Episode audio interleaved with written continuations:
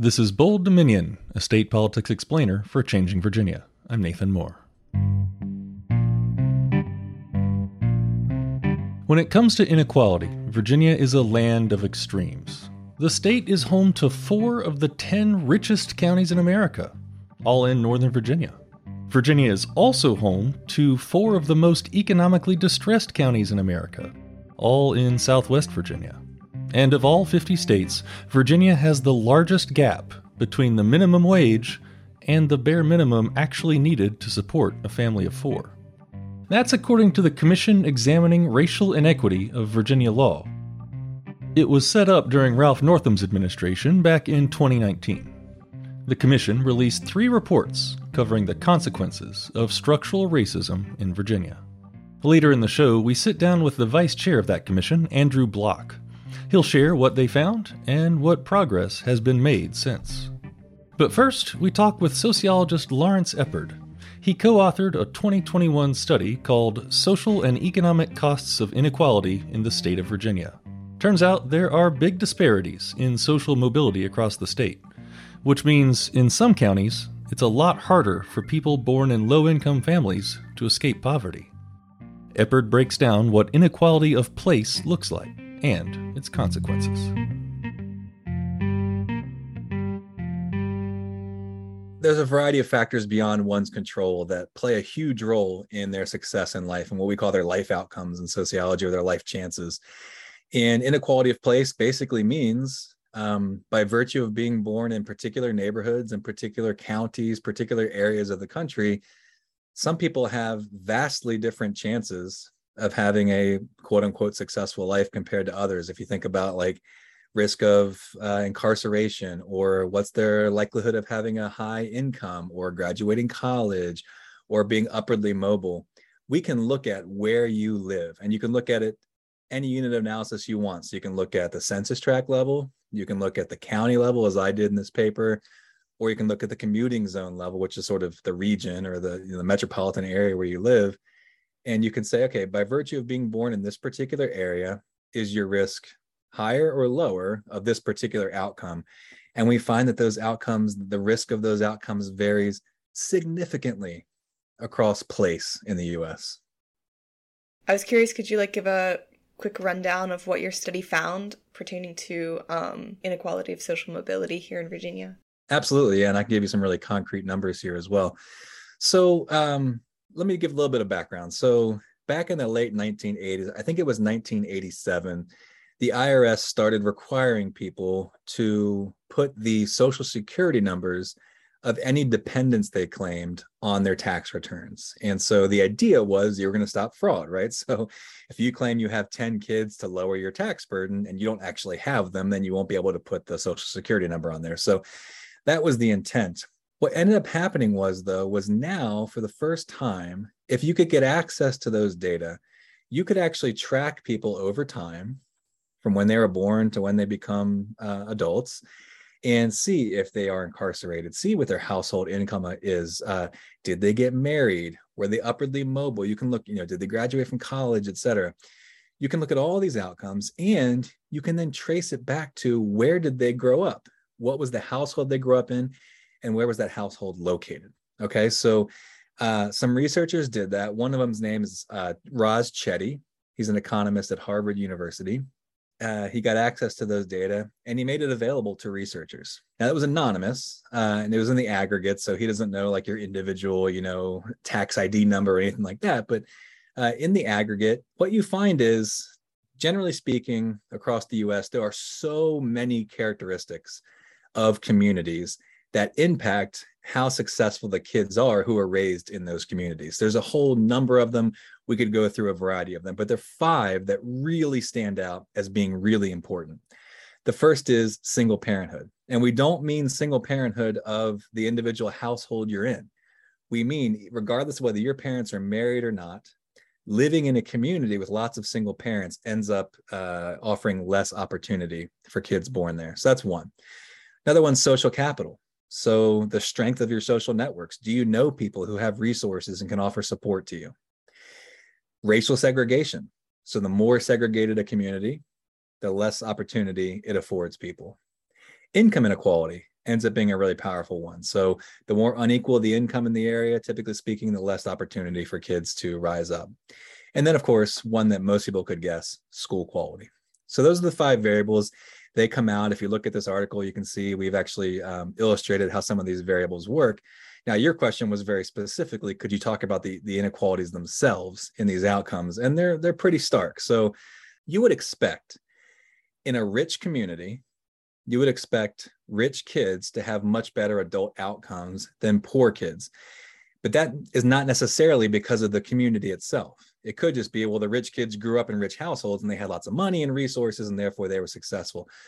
What we do in this paper is, and what we do in a series of papers like this is, we just compare low-income kids in different areas. So you could be in a rich county, but we're only looking at the low-income kids, right? And so low-income kids in Fairfax County, Virginia, which is one of the wealthiest places on earth, by the way, not just in Virginia, not just in the US, but on earth, like in the history of the world.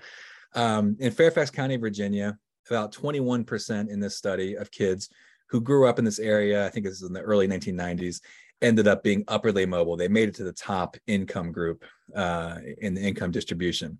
So that's about what you would expect. You know, you'd expect about 20% of people to make it to the top 20%, and then 20% to make it to the next 20%, and so on. So that's kind of a normal outcome. That's kind of a outcome that you would want. That's an ideal outcome, right? At the bottom end, so if you go down to, say, Petersburg City, it's less than 2%, right? So you go from 21% to less than 2%, right? And again, we're not looking at, oh, well, you know, Fairfax County probably has more rich kids, right, than Petersburg City. We're excluding those people. We're only looking at, do poor kids in Fairfax County end up upwardly mobile at a higher rate than Petersburg City? And the answer is absolutely yes. And there's, of course, a bunch of counties in between there. So I'll give you one more. Let's talk about incarceration. So obviously, a low number would be really good, right? Nobody being in prison in adulthood. So in Highland County, Virginia, the number was 0% of poor kids who grew up there in the early 90s ended up incarcerated by their mid-30s. A high was almost 14% in Williamsburg City, Virginia. So these are huge numbers. 14% is much higher than the actual number of people in the U.S. who are incarcerated. Not ideal in any realm of how you would measure that. So and again, we looked at college graduation, we looked at marriage. I mean, you name the outcome, we looked at a variety of them, and you just see these huge disparities, and place ends up mattering a great deal. I'm curious, could you also walk us through what the consequences are of this level of inequality, both individually and societally? Yeah. So, one of the consequences obviously is, that there are these things that you don't choose, that are involuntary, characteristics that you had nothing to do with. You didn't choose the family you were born into. You didn't choose the neighborhood they lived in. You didn't choose your racial group, your ethnic group, your gender, right? You didn't choose the school you attended, the country you were born into, the specific historical era you were born into, right? So none of this stuff you chose, and yet it has a profound impact on where you end up as an adult. So at the individual level, absolutely, there are these huge consequences. But you bring up an excellent point, which is the societal impact of all of this stuff, right? So one of the places where these kinds of discussions can sometimes grind to a halt is when you focus just on whether or not people feel a moral obligation to address these things, because some people do and some people don't. Some people feel like it is society's responsibility to help these kids who, through no fault of their own, had a harder time of it than others. Some people feel like it's not society's responsibility. But one of the things we did in this paper was to think about it differently, was to think, okay, we know there's a cost to individuals, right? If you grow up poor, if you grow up in disadvantaged areas, your likelihood of going to jail, not graduating college, not getting married, being a teen mother, all these sorts of things increase. What about society, though? Does society pay some penalty? Does society carry some cost for child poverty? And the answer is absolutely yes, right? So you can actually measure, and we did in this paper, a colleague of mine, Michael McLaughlin, did a lot of this analysis, and he's one of the co-authors on this paper. What he did was he looked at kids who grew up poor. How much more crime do they commit? How much more likely are they to be incarcerated? How much more likely are they to have health costs and be less economically productive, and so forth and so on? And society ends up bearing those costs, right? So somebody pays those additional health costs. Somebody pays for the costs of additional street crime and incarceration. Our economy suffers by having less economic productivity, right? And so what we found was in the year analyzed, 2019, it costs Virginia, not these individuals, the state of Virginia. So this is all of us. I say us, I grew up in Virginia. I now live in Pennsylvania, but I grew up in Virginia.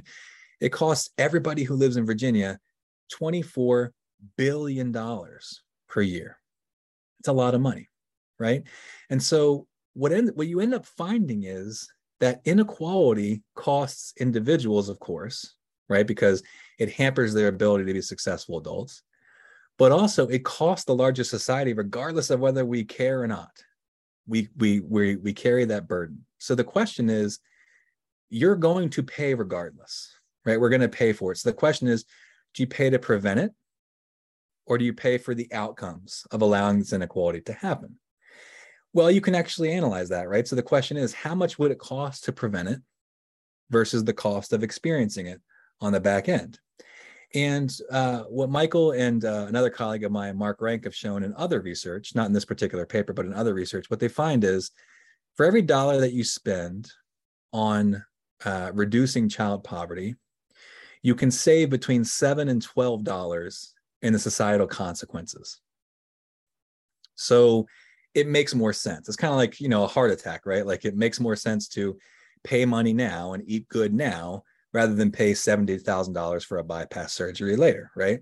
Same premise here. So you pay $1 of prevention now is worth $7 to $12 of the societal cost of child poverty later. And so for us, again, as social scientists, we try not to tell people, here's the policy you should enact. Here's what you should do. What we try to do is say, here's what's happening. Here's what we think is causing it. We can try to evaluate different policies, but you can kind of lay this out for people, and the choice is pretty stark, right? You can pay for it now or pay for it later, but it's going to be paid for. The question is how much you want to pay. Lawrence Eppard is a professor of sociology at Shippensburg University in Pennsylvania. You're listening to Bold Dominion, a state politics explainer for Changing Virginia. Visit us online at bolddominion.org. If you've ever had a question about state politics, well, let us know. Maybe we'll do a show about it. Shoot us an email at bolddominion@virginia.edu. You can find us on Apple Podcasts, Spotify, or wherever fine podcasts are served up. Go ahead and subscribe. And hey, leave us a nice review while you're there. Bold Dominion is a member of Virginia Audio Collective, online at virginiaaudio.org. You can check out all the podcasts from the collective, from science to history to music to community affairs. We amplify the voices of people in our community and help them tell stories that matter. You can listen and subscribe at virginiaaudio.org. We turn now to Andrew Block. He's a law professor at the University of Virginia, and between 2019 and 2021, he was the vice chair of the Commission Examining Racial Inequity in Virginia Law. The commission released 3 reports investigating the consequences of structural racism here in the Commonwealth. Bold Dominion producer Alana Bittner talked with Block about what the commission found and what policy solutions they recommended. Structural racism is a term that people throw around, and it means different things to different people. But what we really concluded was that this is exactly what it looks like, right? Where the people in power literally build political and policy and legal structures that are designed to segregate and oppress. And that's exactly what Virginia did for hundreds of years. Virginia had these laws on the books from the Jim Crow era or from the post-Reconstruction era and various sort of troubling points in the Commonwealth's history that had never explicitly been repealed. They maybe were rendered ineffective by federal civil rights law or Supreme Court decisions or things like that, but were still on the books. And so Governor Northam established the Commission to Examine Racial Inequity in Virginia Law in the summer of 2019. The governor appointed a commission comprised of lawyers and judges and law professors to dig into these old laws and figure out what he should recommend the legislature repeal. What really was striking to me was how pervasive and explicit and kind of coordinated all of the discrimination and racial oppression were. And so it wasn't just in education, it was in every area of law that Virginia legislators and the governor tried to make it harder to integrate, harder for people of color to be successful, to have them lead these kind of isolated, oppressed lives. And so sort of taken as a whole, it just made you realize how much effort went into oppressing folks. I'm curious, like, when the commission was first created, was the intent just to do that first report, or had you originally planned to do the total of 3 reports? So I think in that first report, in our conclusion, maybe, or recommendations, we recommended that we continue, and the administration was very supportive of the work we were doing, and then we continued doing that. And so what we did initially was to look at some of the areas of law we had looked at: education, voting, housing, criminal justice, and just look at data that was out there on disparities.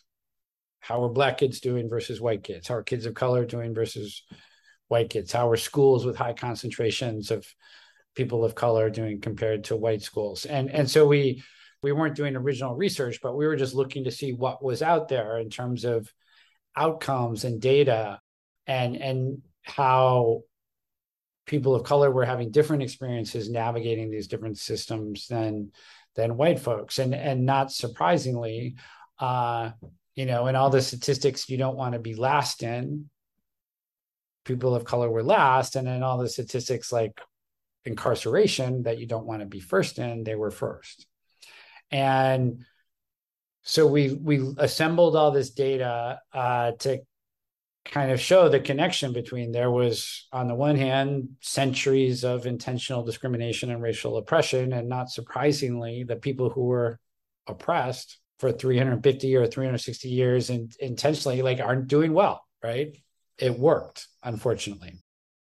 I know there's like a lot in the report. I was going to just like focus on a couple sections and ask a few questions about those. Housing, obviously, is a big one. I'm curious, could you just like walk us through what housing disparities look like in Virginia and, the background of the policies that help create them? Sure. Well, one of the things, even sort of before you get to housing, is there's a huge wealth gap between white folks and people of color. For so many years, not only were elected officials in lots of ways like conspiring against people of color being successful, but private industry was also. So it was incredibly hard for people to get loans to start businesses or to get loans to buy houses. And it was hard to find banking opportunities. It was hard to get hired. It was hard to go to institutions of higher learning so you could get the credentialing you needed to be successful professionally. So when we talk about generational wealth, right, which is wealth that families accumulate over time so that parents maybe can help their kids buy their first house or help them pay for college or afford healthcare or things like that, there's much less generational wealth because of these centuries of denial, really, of opportunity among people of color and Black Virginians in particular than there is among white Virginians. And so once you have that as a baseline, right, and there's all these factors that contribute to it, all those things sort of conspire to create these wealth disparities and income disparities. And so on top of that, it's still statistically true that even controlling for income, Black folks are much less likely to get loans to finance home purchases than white folks. So you don't have the money to buy a house. Even when you have the money to buy a house, it's harder to get financing to buy that house. That's a way that most people like accumulate wealth, right, and develop wealth. And it also makes you much more reliant on renting. And there's not enough stock of affordable housing, affordable renting units. So rents are expensive in relation to what people make. There are more folks who are kind of rent burdened, meaning that rent eats up a significant portion of their revenue. So they're really struggling, right? It's paycheck to paycheck. It's month to month. If something else goes wrong, they don't make their rent. And then Virginia, in terms of the landlord-tenant relationship, heavily favored the landlord in court disputes and things like that. And so there's been efforts recently to strengthen the protections, but you are sort of stacking issues on top of one another, right? Like there's not wealth, there's not income. So there are more folks likely to have to rent and have to use a huge percentage of their monthly paycheck on rent. That just makes the on expensive rent, right? There's not a lot of protections available for those folks when things go south. So they all kind of conspire with one another to produce high eviction rates. Another thing that jumped out to me during the report is how the report mentioned that in Virginia, nearly 60% of non-federal school dollars come from localities. And that, of course, has implications on like educational disparities and school disparities. So I was curious, could you break down the implications of that and explain the link between unequal housing and unequal education in Virginia? Sure. So most local funds that are used to pay for public schools come from property taxes. So if you live in communities where it's been hard for a significant number of people in the community to accumulate wealth, to buy houses, to do the things that both create property value and in turn property taxes. And then communities where businesses aren't locating themselves and things like that, it becomes very difficult to raise the revenues necessary to have great schools. And Virginia has a funding formula that theoretically covers the cost of what the state requires in terms of education. But the formula they use doesn't fully account for everything you want in a public school. And while it does account for wealth disparity between communities, so say a place like Petersburg, Virginia, pays, and this is just illustrative, it's probably not exactly right, 30 cents on the dollar. And a place like Fairfax might pay 80 cents on the dollar.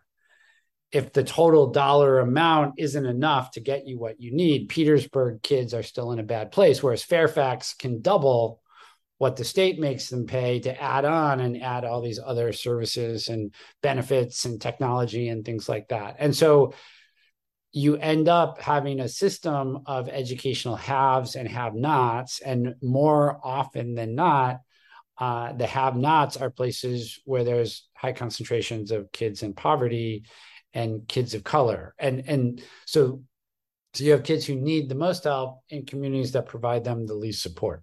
And the kids of color have been sort of locked in there because of these historical inequities and barriers to movement and homeownership and integration.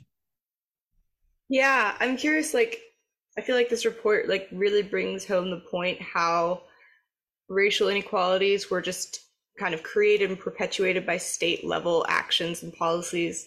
Like, for you, what do you feel like that implies about the state's role in addressing inequality? Like, how strongly do you feel like it should be involved? Well, I think it all kind of depends on what sort of society we want to live in. And to me, if we live in a place where for centuries, and Virginia is not unique, we have our own unique way that we did this, but every state, every community has its own version of this story, where we tried to create a permanent underclass, and private and local and state leaders all were working really in lockstep with one another to accomplish that objective. If you do something for 350 years, chances are you're going to be successful, you know, and what the statistics suggest is that they were.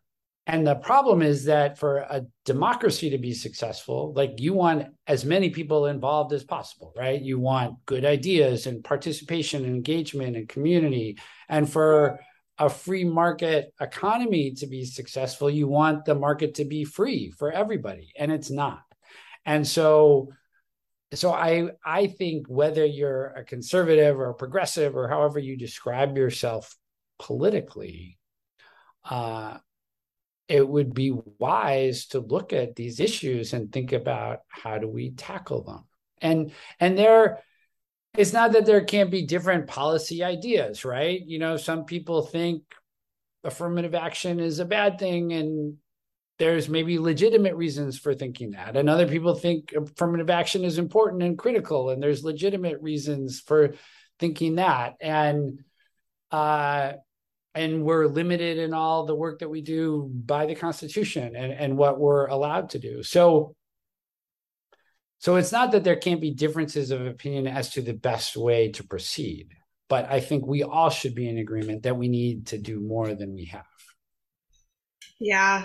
I guess in this context of Virginia, what progress would you say has been made after the report was released? What were some of the recommendations that were enacted on that you find most important? I mean, fortunately, there have been a number of things that have been done that I think have been helpful.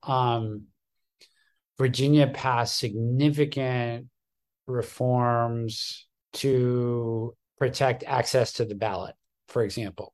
We were one of the most difficult places to vote a number of years ago, and we've made huge progress in that area.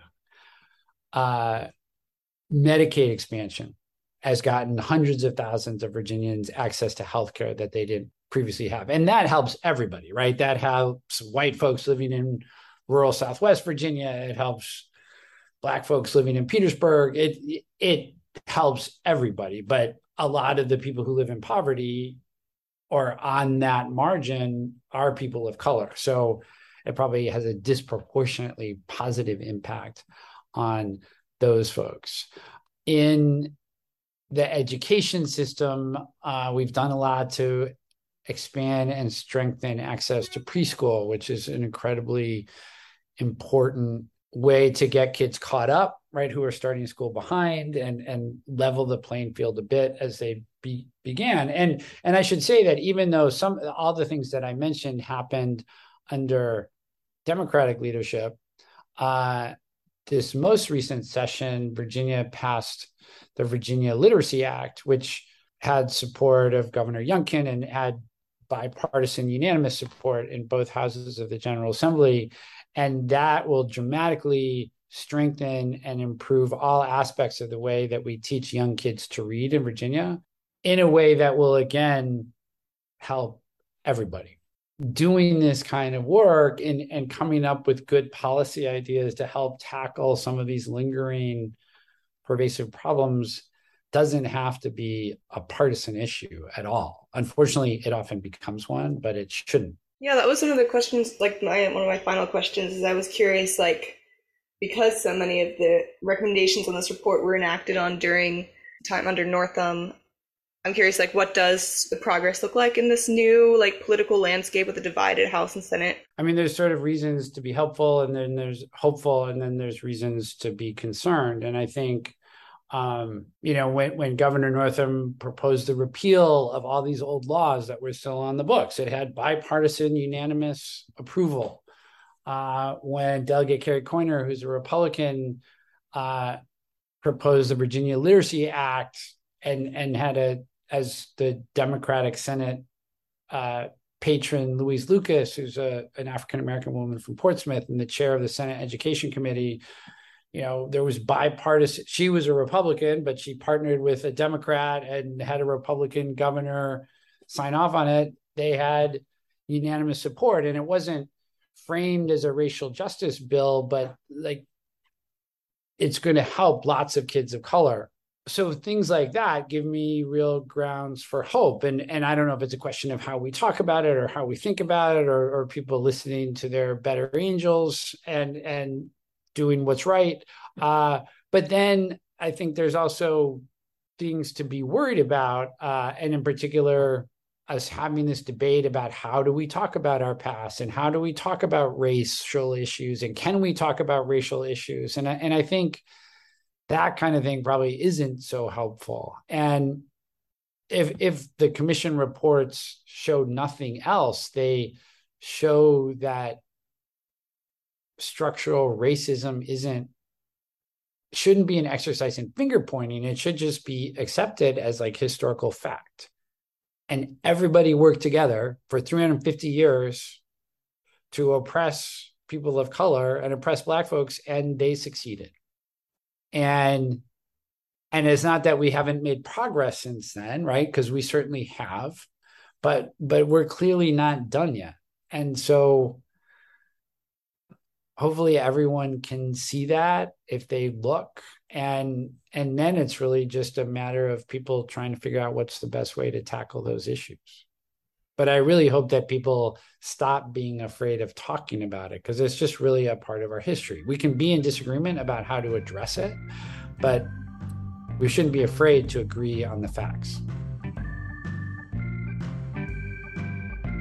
Andrew Block was the vice chair of the Commission Examining Racial Inequity in Virginia Law, and he's a law professor at the University of Virginia. Thanks to him and also to sociologist Lawrence Eppard for speaking with us today. My name's Nathan Moore, and I'm the host of Bold Dominion. Our show this week was produced and edited by Alana Bittner. Find us online at bolddominion.org. And don't forget to subscribe. It's just a click away.